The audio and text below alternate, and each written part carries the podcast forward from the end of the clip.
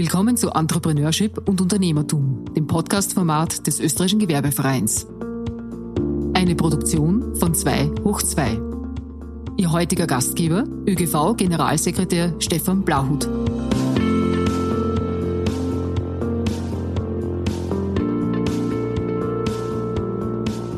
Herzlich willkommen zum dritten Podcast des Österreichischen Gewerbervereins Unternehmertum in Österreich. Dabei spüren wir den Unternehmern im Land nach, was treibt sie an, welche Wünsche haben sie, welche Motivationen haben sie und wie bringen sie ihr Unternehmen voran. Heute haben wir einen ganz besonderen Gast, Cornelia Daniel. Sie ist Gründerin des Unternehmens Dachgold. Ich freue mich sehr, dass wir eine österreichische Solarunternehmerin heute bei uns haben darf dich vielleicht ganz kurz vorstellen und dann kommen wir gleich ins Gespräch. Sie hat nämlich als großes Ziel sich vorgenommen, auf jedes Dach in Österreich eine Solaranlage zu stellen. Ähm, sie beschäftigt sich also hauptberuflich mit diesem für manche sehr schwierigen Thema und ist vor allem mit der Wirtschaftlichkeit dieser Anlagen besonders gut vertraut und kann uns da genau aufklären, was es heißt, eine Anlage aufs Dach zu stellen, welche Vorteile man damit hat und wie man das überhaupt bewerkstelligt. Ihr Wissen behält sie nicht für sich. Sie ist Autorin und Speakerin im Energiebereich und sie versucht eben diese komplexe Welt der Photovoltaik uns allen zu vermitteln. Ihr Unternehmen selbst hat sie 2011 gegründet und seither verfolgt sie eben diese Vision, äh, wie sie selbst sagt, frei nach Bill Gates auf jedes Unternehmerdach eine Solaranlage. Auch unterrichtet sie oder lehrt sie, wie man so schön sagt, an der Karl-Franzens-Universität ein sehr nettes Fach, nämlich Hands-on Sustainability Entrepreneurship mit dem sie die nachhaltigen Unternehmerideen vor allem mit jungen Frauen entwickelt und vorantreibt. Besonders freue ich mich, dass sie heuer zur Unternehmerin des Jahres äh, gekürt wurde in ihrem Spezialbereich. Die Tageszeitung Die Presse hat das ausgelobt. Und das ist etwas, worauf ich glaube, kann man besonders stolz sein. Dafür möchte ich dir extra gratulieren. alles Gute. An dieser Stelle klären wir unsere Hörer immer auf, woher wir uns kennen, warum wir uns kennen und in unserem Fall, warum wir per Du sind. Das ist recht simpel. Der Gewerbeverein hat 2012, also ein Jahr nachdem du gegründet hattest, äh, den Cowork Space Treibhaus eröffnet und da bist du quasi als erste Mieterin eingezogen. Und seither kenne ich dich und darf dein Unternehmen und deine Ideen verfolgen. Heute stehen wir am Beginn eines neuerlichen Lockdowns, was dazu führt, dass wir nicht gemütlich nebeneinander sitzen, sondern wir sehen uns digital. Die Hörer hören wahrscheinlich keinen Unterschied, aber für uns fürs Gespräch ist es natürlich ein wichtiger Unterschied. Und normalerweise würden wir an dieser Stelle fragen, woher kommst du? Das ist jetzt ein bisschen schwierig. Daher fangen wir mit dem Gespräch an. Wo bist du gerade und wo wärst du denn jetzt lieber? Ja, hallo lieber Stefan. Vielen, vielen Dank für dieses unglaubliche Intro. Ich glaube, es hat mich noch niemand so gut, prägnant und richtig äh, vorgestellt. Also du hast dich da richtig gut vorbereitet ähm, oder mich wirklich einfach die letzten Jahre so gut beobachtet, dass du das so gut beschreiben konntest. Also vielen, vielen Dank für die Einladung. Vielen Dank, äh, dass ich damals im Treibhaus meine erste Büroheimat finden durfte. Und vielen Dank, dass ich heute hier mit euch sprechen darf. Ähm, wo bin ich gerade? Ich bin gerade in meiner Wohnung im fünften wo wäre ich gerade lieber? Ich bin eigentlich sehr gern zu Hause. Bin vor kurzem jetzt auch wieder ein neues Büro gezogen, das ist gleich gegenüber. Habe nach dem Lockdown, da war ich dann doch sehr viel in meinem Büro zu Hause und hat sich ergeben dann ein neues Büro drüben. Aber eigentlich sehr happy, so wie es gerade ist. Du giltst ja im deutschsprachigen Raum als eine der bekanntesten Expertinnen für Photovoltaik und Solarthermie, hast dein Unternehmen Dachgold zu eben diesem Zweck äh, auch gegründet. Ähm, erzähl uns doch mal ein bisschen was zum Thema Solarenergie. Wie bist du drauf gekommen? Und womit befasst sich dein Unternehmen genau? Ähm, das ist natürlich immer eine, eine sehr ähm, oft gehörte Frage mit dem, wie bin ich dazu gekommen? Ähm, eine junge Frau im Bereich Solarenergie. Es gibt dazu, ich sage mal, mehrere Erzählstränge und mehrere Wege, die mich auf diesen Weg geführt haben. Und ich glaube, das ist das Schöne bei Dingen, äh, so kann man auch ganz gut sehen, dass man auf dem richtigen Weg ist und seinem Seelenplan folgt, wenn man so will. Also äh, die Sonne hat mich bei der Geburt schon entdeckt. Am 21. Juni hat sie mir diesen Stempel schon mal mitgegeben. Mein Vater war Installateur. Wir hatten immer schon eine Solarthermieanlage. Für mich war das das Normalste der Welt. Ich war dann nur in der Volks- oder Hauptschule mal überrascht, wie es geheißen hat, wer von euch hat eine Solaranlage und nur ich und meine beste Freundin haben dann aufgezeigt. Ähm, ich habe auch erst mit 20 Jahren erfahren, dass nicht jeder eine Wärmepumpe zu Hause hat. Ähm, also das, das war für mich Gott sei Dank etwas Normales und nichts Besonderes. Hätte mir aber nie gedacht, dass ich in diesem Bereich lande. Das war einfach immer schon da. Ein Wendepunkt, der wirklich in diese Richtung geführt hat, war dann meine Diplomarbeit. Die, die kam wirklich mit einer Eingebung zu mir, wo ich dann den Solarmarkt in Australien untersuchen durfte, im Fach für Außenhandel. Und ich mich dann im Rahmen meiner Diplomarbeit drei, vier, fünf, sechs Monate mit dem Thema Solarenergie und erneuerbare Energien auseinandersetzen durfte. Das war 2007. Und äh, das sage ich auch meinen Studenten in Graz immer, dass es ganz wichtig ist, diese, diese Zeit der Diplomarbeit, Masterarbeit, Bachelorarbeit unbedingt mit einem Thema verbringen, das einem wirklich interessiert, weil man hat nie wieder so viel Zeit, sich einem Thema zu widmen. Und das war tatsächlich etwas, was mich dann zu einer WU-Absolventin gemacht hat, die den Unterschied zwischen Photovoltaik und Solarthermie kennt. Äh, das ist auch eine meiner Missionen, dass ich das jedem vermittle. Könntest du es in einem Satz erklären, was äh, der Unterschied zwischen Photovoltaik und Solarthermie ist? Ja, Solarthermie, da heizt die Sonne eine Flüssigkeit auf und mit der macht man dann was. Also weiß ich, Turbine laufen lassen oder heizen oder sonst was. Und äh, Photovoltaik, da ist, äh, scheint die Sonne auf eine Platte und da passiert irgendein Prozess, den ich nicht beschreiben kann. Und dann gibt es Strom. Super. Du hast schon öfter zugehört bei meinen Vorträgen. Und das ist jetzt auch nicht so eine Rocket Science, aber mir ist es einfach wichtig, dass äh, jeder tatsächlich weiß, dass das völlig unterschiedliche Technologien sind. Das eine macht warmes Wasser für Heizen und äh, Duschen, das andere macht Strom für die Lampe oder den Computer. Und das sind einfach komplett unterschiedliche Technologien. Und ich hatte da in meiner Diplomarbeit sogar ein, ein Erweckungserlebnis, weil äh, ich draufgekommen bin in der allgemeinen Beschreibung, wo man halt so beschreibt, dass ich da auf einmal polykristalline Zellen und monokristalline Zellen äh, beschrieben habe, obwohl es sich um eine Diplomarbeit, die ausschließlich mit Solarthermie zu tun hatte, äh, gehandelt hatte. Und ich bin dann draufgekommen, ah, da gibt es ja noch was anderes. 2007 war tatsächlich ein, ein, sehr frühes Stadium der Photovoltaik. Die Solarthermie gibt es ja seit den 80er, 90er Jahren. Die Photovoltaik eigentlich erst seit der Jahrtausendwende und erst seit 2010 im größeren Stil. Und mein zweites Studiums neben Außenhandel war Entrepreneurship und ich, ich hatte irgendwie so in mir drinnen, ich möchte gerne ein eigenes Unternehmen gründen, weiß aber nicht was. Und dann habe ich eine sehr wichtige Entscheidung nach dem Studium getroffen und habe gesagt, ich weiß zwar nicht, was ich gründen will, ich weiß aber, dass ich mich nicht in die Situation begeben möchte, wo ich jetzt einen Akademikerjob annehme und dann finanziell nicht mehr zurück kann. Also ich habe mir gedacht, ich kann ja ruhig noch zwei, drei Jahre auf meinem Studentengehalt weitermachen. Äh, und in der anderen Zeit möchte ich aber äh, schauen, was ich unternehmerisch machen könnte. Und das war tatsächlich rückblickend eine der wichtigsten Entscheidungen meines Lebens. Und ich habe da dann in meiner Freizeit an diesem Projekt Sustainability Entrepreneurship gearbeitet und ähm, aber einen, einen Nebenjob sage ich mal, einen 20-Stunden-Nebenjob gehabt mit in einer Solarinvestmentfirma. Und äh, dort habe ich dann tatsächlich das Handwerkzeug der Projektentwicklung für Solarenergie gelernt. Und nach zwei, drei Jahren, wo ich anderen Unternehmen dabei zugeschaut habe, wie sie Sustainability Entrepreneurship leben, haben wir dann gesagt, na, eigentlich ist ja die Solarenergie mein Thema. Die kommt auch jetzt immer mehr. Und ich gesagt, zwei, drei Jahre bevor in Österreich das Thema Solarenergie groß wird, möchte ich äh, mein Unternehmen schon vorher gegründet haben, weil dann, wenn es soweit ist, dann kommen viele auf den Plan und ich möchte früher damit anfangen. Das war dann Teil meiner Entrepreneurship-Ausbildung, die mir da geholfen hat, da so vorausschauend zu denken.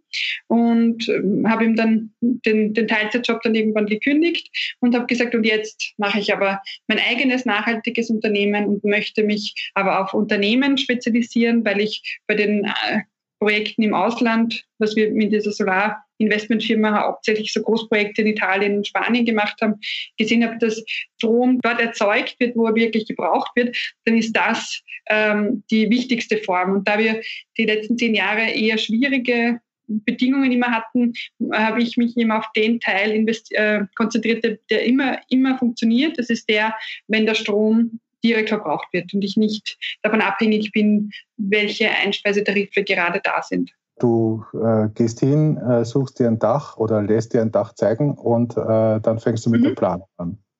Genau, also das, das war jetzt einmal die Vorgeschichte. Ähm, wie kam es dazu? Und was ich jetzt mache, das ist dann ein sehr großer Sprung. Und nachdem ich ja von der WU bin, ist meine Spezialität ist die Wirtschaftlichkeit von Photovoltaik und habe dann eben ab 2011 ich mein erstes Projekt selber entwickelt. Und ähm, was heißt ein Projekt entwickeln? Das heißt, alle Genehmigungen einholen, das heißt, die Netzgenehmigung einholen, die Baugenehmigung einholen, die Förderzusagen einholen und dann auch äh, einen, einen erfolgreichen Bau begleiten mit den, mit den Wirtschaftlichkeitsberechnungen kann man eben dann sehr genau sagen, was ist die richtige Größe, äh, wie viel kostet das, wie viel Rendite bringt das. Als ich mein Lebensziel auf jedem Dach eine Photovoltaikanlage oder Solaranlage äh, formuliert habe, ist mir dann nach ein paar Jahren halt schon, haben wir halt schon gesehen, naja, mit zwei, drei Beratungen pro Jahr wird das wahrscheinlich nicht äh, funktionieren. Also irgendwo muss da was passieren, weil eine Beratung macht noch lange keine Anlage und ich bin eine Umsetzerin, deshalb ist mir die Umsetzung wahnsinnig wichtig und habe dann eben 2014 mit einem Anlagenbauer gemeinsam das Projekt Haus und ein Dach gestartet, wo wir gesagt haben, von großen Zielen auf kleinere Ziele herunterbrechen, von alle Dächer auf 1000 Dächer. Das war damals auch schon unfassbar viel. Wir haben damals zwei, drei, vier Gewerbeprojekte im Jahr gemacht. Also es war eine, eine völlig utopische Idee.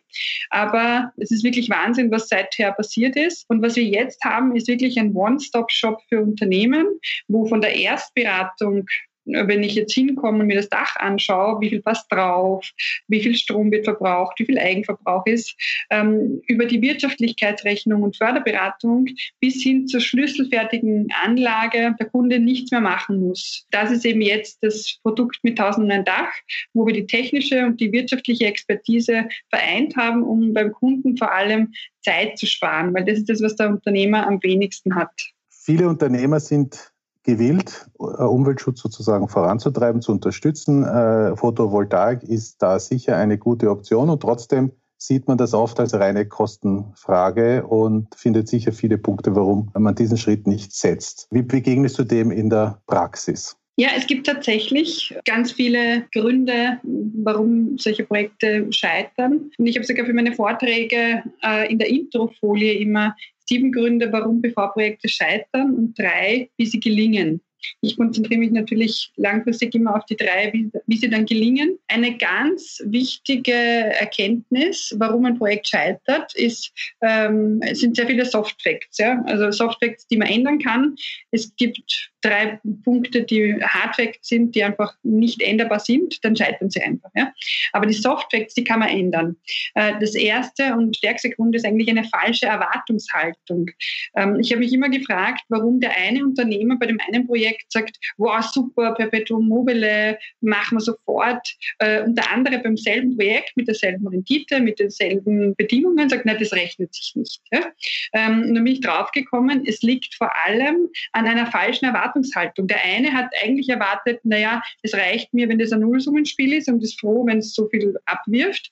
Und der andere hat erwartet, dass es äh, sich nach zwei, drei Jahren rechnet. Ähm, und der meint dann, es rechnet sich nicht. Und so kommen bei selben äh, Voraussetzungen unterschiedliche Ergebnisse in der Entscheidung zustande. Der zweite Grund, warum es oft nicht funktioniert, ist, dass es überhaupt kein Wissen über die Kosten von Energie im Generellen gibt. Äh, also was zahle ich eigentlich für die Kilowattstunde? Und dass, dass viele dann sich auf dieses Amortisationsthema reinrennen ohne zu wissen, was das bedeutet. Äh, und das hängt eben damit zusammen, nichts über die Energiewelt und die Energiekosten zu wissen, weil dann kann man gar nicht einschätzen, ob jetzt zehn Jahre gut oder schlecht sind ein Irrglaube, der sich auch noch ganz stark hält, ist, dass, dass jedes Projekt gleich wirtschaftlich ist. Das heißt, wenn, wenn es beim Nachbarn nicht wirtschaftlich ist, ist es bei der Firma XY auch nicht wirtschaftlich. Aber wir wissen einfach, dass jedes Projekt ist eigentlich extrem unterschiedlich und sogar auf derselben Liegenschaft können drei Projekte komplett unterschiedlich sein. Also das ist mal so von den Dingen, die man eigentlich mit, mit Information ändern kann, von den Soft Facts, aber die dann durchaus manchmal dazu führen, dass ein Projekt nicht gemacht wird. Äh, und von den Hard Facts ist, äh, ist manchmal, wenn zu wenig Stromverbrauch ist, dann macht eine Anlage manchmal weniger Sinn, aber auch nur manchmal. Also jetzt, wenn man keinen Verbrauch hat, kann man sich auch nicht sparen, kurz gesagt. Ähm, dann das Zweite, was die letzten zehn Jahre äh, ganz stark war, ist einfach, dass der Stro die Stromkosten einfach extrem gering, gerade in den bei den Großverbrauchern sind. Und wenn man, wenn etwas wenig kostet, kann man auch eben wenig ersetzen. Und manchmal sind es ganz banale Themen wie das Dach ist alt, es braucht eine Dachsanierung, ähm, der Schneefang kostet zu viel, die Dachsicherheit kostet zu viel. Ähm, eben gerade Behördenthemen sind da manchmal ein, ein, großer Hemmschuh. Oder auf der Elektrotechnik, Stand der Technik, äh, der Netzzugang passt nicht, das Netz ist nicht stark genug. Also das sind so schwer änderbare Hardfacts, die manchmal sind. Das waren jetzt mal die sieben Dinge, warum es dann manchmal nicht funktioniert. Und wo ich aber eben hin will mit unseren Kunden, sind drei Punkte, die, die, die man sich klar sein muss. Ähm, die Erwartungshaltung ganz klarstellen. Eine Solaranlage produziert nicht Strom zum Nulltarif, aber sie produziert es um 50, 60, 70 Prozent günstiger. Äh, und wenn der Strom vom Dach um 50, 60 Prozent günstiger ist, dann heißt das äh, eben eine Amortisationszeit, die die Hälfte der Betrachtungsdauer ist. Das heißt, wenn ich 25 Jahre mir das Projekt durchrechne und ich produziere um 50 Prozent günstiger, bin ich bei 10, 12 Jahren. Ähm, wenn ich gleich teuer produziere, also wenn ich genauso viel zahle für den Strom, wie ich ihn jetzt auch bezahle, dann gibt es keine Amortisationszeit, dann ist es einfach ein Nullsummenspiel. Und äh, wenn ich um 70, 80 Prozent günstiger bin, dann sind es halt sechs, sieben, acht Jahre. Ähm, und deshalb, wenn mir jemand beim ersten Gespräch sagt, er erwartet sich drei, vier Jahre Amortisationszeit, dann sage ich, naja, dann rufen Sie mal bei der EVN an, ob er Ihnen um 90 Prozent billigeren Strom verkauft. Ähm, und dann wird ihm schnell klar, dass das eben auch 50 Prozent günstiger schon sehr gut sind. Und wenn das der Erwartungshaltung entspricht, dann wird das Projekt gemacht. Wir arbeiten eben ganz stark mit dem Levelized Cost of Energy und nicht mit dem Return on Invest, weil das das Einzige ist, was wir berechnen können, nämlich wie viel kostet der Strom vom Dach mit dem Tag, wo die Anlage in Betrieb geht. Und das dritte Erfolgsgeheimnis für uns ist, dass wir sehr rasch zu ersten Ergebnissen kommen. Also wenn ich jetzt ins Unternehmen gehe, kann ich nach zehn Minuten sagen, die Anlage ist so und so groß, kostet so und so viel tausend Euro äh, und die Förderung ist so und so hoch und die Gestehungskosten der Anlage sind drei, vier, fünf, sechs Cent pro Kilowattstunde. Möchten Sie das weitermachen? Dann haben wir verschiedene Beratungspakete, die dann auch schon was kosten.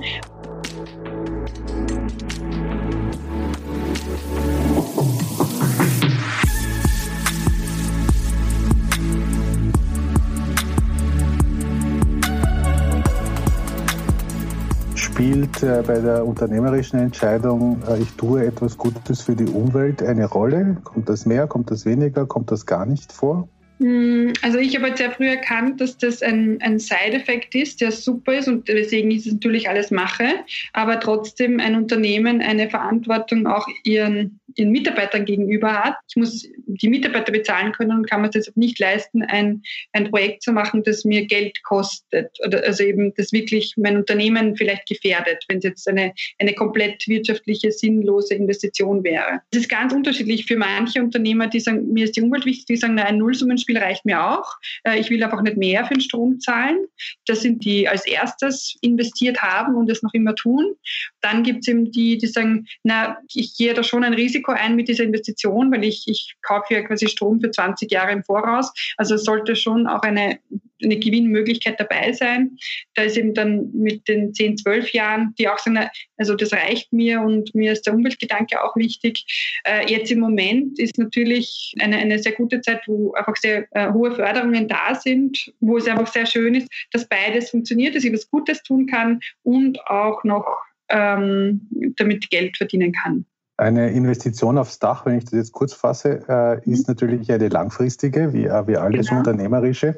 Mhm. Und äh, vielleicht ein bisschen aus der Erfahrung aus deiner Branche, aus deiner Expertise heraus, wo geht denn die Reise so ganz allgemein hin? Ich meine, die Europäische Union hat den Green Deal jetzt äh, mhm. mal vorangetrieben. Wir, wir wissen, dass wir unseren Planeten nicht unendlich aufheizen können. Also ich hoffe, wir wissen das mittlerweile. Und äh, auf der anderen Seite sind wir doch auch mit einigen Rahmenbedingungen konfrontiert, die vielleicht nicht unbedingt die modernsten sind. So ein Mittelding zwischen, wohin wird die Reise gehen und was würdest du dir wünschen? Wie würde denn das ungefähr ausschauen? Also wir warten ja in der Branche jetzt schon sechs, sieben Jahre auf ein, ein, neues Energiegesetz. Viele vergessen aber auch, dass das Gesetz aus 2012 ein sehr gutes ist, das noch immer in Kraft ist. Also das, im Moment sind wir jetzt gerade an einem Punkt, wo man sagt, äh, das, was da ist, ist auch gut, ist halt sehr begrenzt auf eine, auf eine kleine Gruppe. Das heißt, das, was, das, wo die Reise hingehen muss, ist, dass das, was jetzt schon da ist, für mehr Leute verfügbar ist damit eben mehr Projekte entstehen, weil in der Vergangenheit ist eben die Anzahl der möglichen Ausbaugrade davon abhängig gewesen, wie groß der Topf eben gerade ist. Und das, was die Regierung jetzt ja vorbereitet, wenn ich das so richtig sehe, ist ja eben genau das, dass für viel mehr Projekte dann äh, Geld da ist. Und das ist im Entstehen und soll ja mit Jänner, Februar, März dann kommen, wo dann äh, deutlich mehr Anlagen gemacht werden können. Äh, was man aber nicht vergessen darf, ist, dass in der jetzig, das, was es jetzt gerade an Förderung gibt, plus die Covid-Förderung, ähm, so, das ist aber unschlagbar im Moment. Also das, was ich jedem nur raten kann, ist ganz, ganz schnell jetzt noch die Bedingungen zu nutzen und die Projekte mal entwickeln und für die Covid-Förderung einzurechnen und dann das, was es an, an Solarförderung dann nächstes Jahr gibt, mitzunehmen. Du hast dich mit deinem Unternehmen auf B2B, also auf Unternehmensdächer konzentriert. Warum mhm. hast du die Privatdächer ausgegammert? Hm, weil mein Spezialgebiet eben die Wirtschaftlichkeit von Photovoltaik ist. Und es ist leider so, dass eine 5 kW-Anlage in einem Haus, wo es wenig Verbrauch gibt, eben im Sinne der Wirtschaftlichkeit eher ein Nullsummenspiel ist. Was ist so die typische Größe, die äh, ihr momentan verbaut? Also wir sagen so, ein, ein Dach beginnt bei 100 Quadratmeter, 10 kW ähm, und die, die meisten Projekte sind bis 200 kW, weil das auch die Förderung äh, so bedingt derzeit, weil es bis 200 kW eben diese ÖMAG-Förderung gibt. Das sind 2000 Quadratmeter. Aber große Firmen haben jetzt auch immer öfter auch schon, also vereinzelt kommen dann 500 kW und ganz selten kommen dann die Megawatt-Anlagen, wo 10.000 Quadratmeter. Aber da musst du da auch die Dachfläche haben. Aber so das meiste sind 30, 50, 100, 200 kW-Anlagen. Ähm, du hast die Initiative 1001 Dach äh, mitgestartet. Wo steht sie denn da? Wann genau ist das 1001. Dach mhm. montiert? Ich bin geflasht, wie sehr sich diese Vision ähm, da gerade materialisiert. Ein bisschen, um einen Eindruck zu geben, wie das Wachstum unserer Dächer so war. Wir haben diese Idee 2014 in, in die Welt gesetzt ähm, und auch gesagt, so, ja, bis 2020. Das wäre ein gutes Ziel. Und haben aber auch gesagt, es gibt eine klare Stückelung. Das heißt, ein Dach sind 20 kW. Hat auch den Hintergrund, dass so eine Durchschnittsgröße ist von einem kleinen Unternehmen. Und äh, in den ersten Jahren gab es natürlich nur kleinere Projekte. Und deshalb hat es bis zu den ersten 100 Dächern hat es drei Jahre gedauert. Also 2014 gestartet und 2016 oder 17 war dann Dach Nummer 100 von Googler. Und, und das war ganz schlimm für mich, diese Frage in den ersten Jahren. So, na, wie viele Dächer welche habt ihr schon? Ja? So, naja, ähm, drei, äh, 13, 15, ja, also so im ersten Jahr waren es, glaube ich, dann 10 oder so. Ja, also 10 von 1001 ist halt äh, Wahnsinn. Ja. Und das, das war sehr schwer, diese, diese ersten Jahre, dieses, dieses langsame Wachstum durchzuhalten. Und dann ist es aber von 100 auf 200 war es dann eineinhalb Jahre, von 200 auf 300 war es dann nur mehr ein Jahr. Und dann ist es wirklich, also wir, wir sehen ganz, ganz klar auch hier dieses jetzt so bekannte exponentielle Wachstum. Wir haben im Juni Dach 500 geknackt und im September 600, das verkünden wir jetzt, äh, das ist die Firma Wittmann, die von den Möbeln, die wir kennen. Also wirklich äh, ein, ähm, unterschrieben sind jetzt schon 666. Und es zählt immer, immer der Tag der Unterschrift, weil die Umsetzung dauert ja dann bis zu zwei Jahren teilweise. Aber wir sind jetzt bei 666, habe ich jetzt die, die aktuelle Zählung gemacht und vom Fotoshooting und von der haben wir jetzt Wittmann mit 600 verkündet. Also immer die runden Zahlen äh, sind dann immer besondere Firmen, die dann hervorgehoben werden. Laut Ziel hätten wir mit 15. November bei 700 landen müssen, damit sich das ausgeht bis Ende des Jahres. Wir sind jetzt halt ein bisschen hinten nach. Äh, Corona hat jetzt natürlich auch seinen Tribut gefordert und gleichzeitig aber mit dieser Corona-Förderung einen irrsinnigen Boom ausgelöst. Und diese Zusatzförderung von 14 Prozent gilt ja bis Ende Februar und wir erwarten, dass spätestens im Februar dann die 1000 Dächer voll sind. Ähm, das heißt, die Chancen stehen gut, dass du noch, bevor dein Unternehmen zehn Jahre alt ist, das tausendste Dach abhaken kannst, wenn ich mir das jetzt so ausrechne. Richtig, ja. Also, also der Plan war ja auch am 1. Juni die große Party zu machen mit der 1001 Dach-Party mit 1001 Gästen, wo jeder kommen darf, der ein Dach hat und der eins gebracht hat. Wer noch auf die Party-Einladung will, kann uns Tipps geben, welche Dächer wir noch machen sollen weil das, was du geschildert hast, doch nach sehr viel intensiver Arbeit klingt und es wird so quasi in kurzer Zeit schnell mehr. Wie wachst du? Wie bist du aufgestellt, dass du das alles bewältigen kannst? Also es sind jetzt bei mir im Team, also nur bei Dachgold, jetzt die ersten vier Jahre habe ich das alle weitgehend alleine gemacht. Jetzt seit drei, vier Jahren habe ich auch einen 20-Stunden-Mitarbeiter und ich habe noch zwei, drei Leute mit Teilzeit, die das machen. Und was ganz stark wächst, äh, also der Teil, der ja wirklich sehr arbeitsintensiv ist, ist der Teil bei 10 hoch 4, wo mittlerweile 100 Leute in dem Projekt arbeiten. Und da sind sechs bis zehn Projektleiter und eben ganz viele Monteure, die dann auch die Anlagen bauen. Und wir haben das eben in dieser Kooperation sehr gut, wo wir uns gegenseitig befruchten und schauen, wenn Wachstum passieren muss, muss auf allen Ebenen das nach oben kommen. Und ich habe meine Kapazität jetzt eben auch schon sehr stark hochgeschraubt mit den Mitarbeitern und sie noch Firmen auch. Ähm, es ist ja ein großes Netzwerk, wo viele Firmen Daneben hast du trotzdem Zeit, dich in Graz hinzustellen und mit jungen Frauen, wie ich es nachgelesen habe, das Thema Hands-on Sustainability Entrepreneurship anzugehen. Kannst du ganz kurz skizzieren, äh, wie du da hingekommen bist und was du dort machst? Ähm, ja, ich werde immer wieder eingeladen zu Podiumsdiskussionen und Vorträgen. Und das war damals äh, von den Female Founders in Graz, wo wir ähm, eben gemeinsam über Thema Unternehmertum und Frauen gesprochen haben. Und an dem Abend hat mich der äh, Professor von Entrepreneurship der Uni Graz angesprochen, ob ich das denn nicht machen möchte als Gastprofessor, einen Vortrag, weil er meint, dass ganz viel Wissen zwischen den Zeilen. Und weil er eben auch wusste, dass ich Entrepreneurship studiert habe. Und dann habe ich mir das überlegt, was ich gerne machen würde. Und dann kam dieses Hands-on Sustainability Entrepreneurship raus, wo mein ganz klares Ziel ist, dass jeder der Teilnehmer mit einer Idee, die die Welt ein bisschen besser macht, hinausgehen soll und darf. Das besteht einerseits äh, aus dem Erzählen meiner Geschichte, und dann eben mit ein paar Methoden dem rausfinden, wo das Herzensthema dieser Frauen und Männer liegt. Ich habe in der, der Lehrverantwortungsbeschreibung, die ist nicht nur für Frauen, aber ich habe schon klar reingeschrieben, dass es, dass es vor allem für junge Frauen ist, die sich da was abschauen können. Aber es waren auch schon Männer dabei. Und ich versuche eben rauszufinden, was deren Herzensthema ist. Wir entwickeln dann eine Vision, die dem nach dem Vorbild Bill Gates, äh, was wäre deine Vision? Und, äh, und dann gehen wir erste Schritte in die Umsetzung.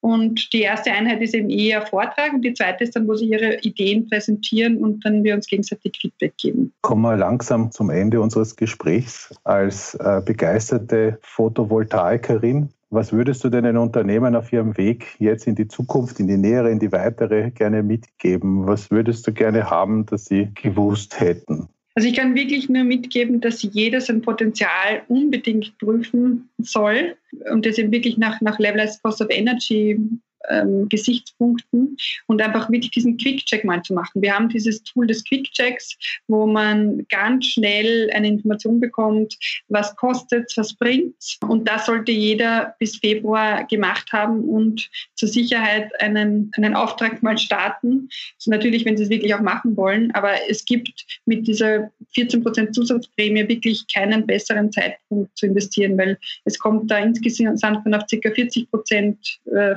Förderung für die Unternehmen. Das ist wirklich gewaltig. Liebe Cornelia, herzlichen Dank, dass du in diesen wahnsinnigen Tagen die Zeit genommen hast äh, und sozusagen hereingeschneit bist. Ich wünsche dir weiterhin gute Nerven und das notwendige Glück. Die unternehmerische Energie hast du ja ohne Zweifel. Dankeschön und alles Gute. Dankeschön.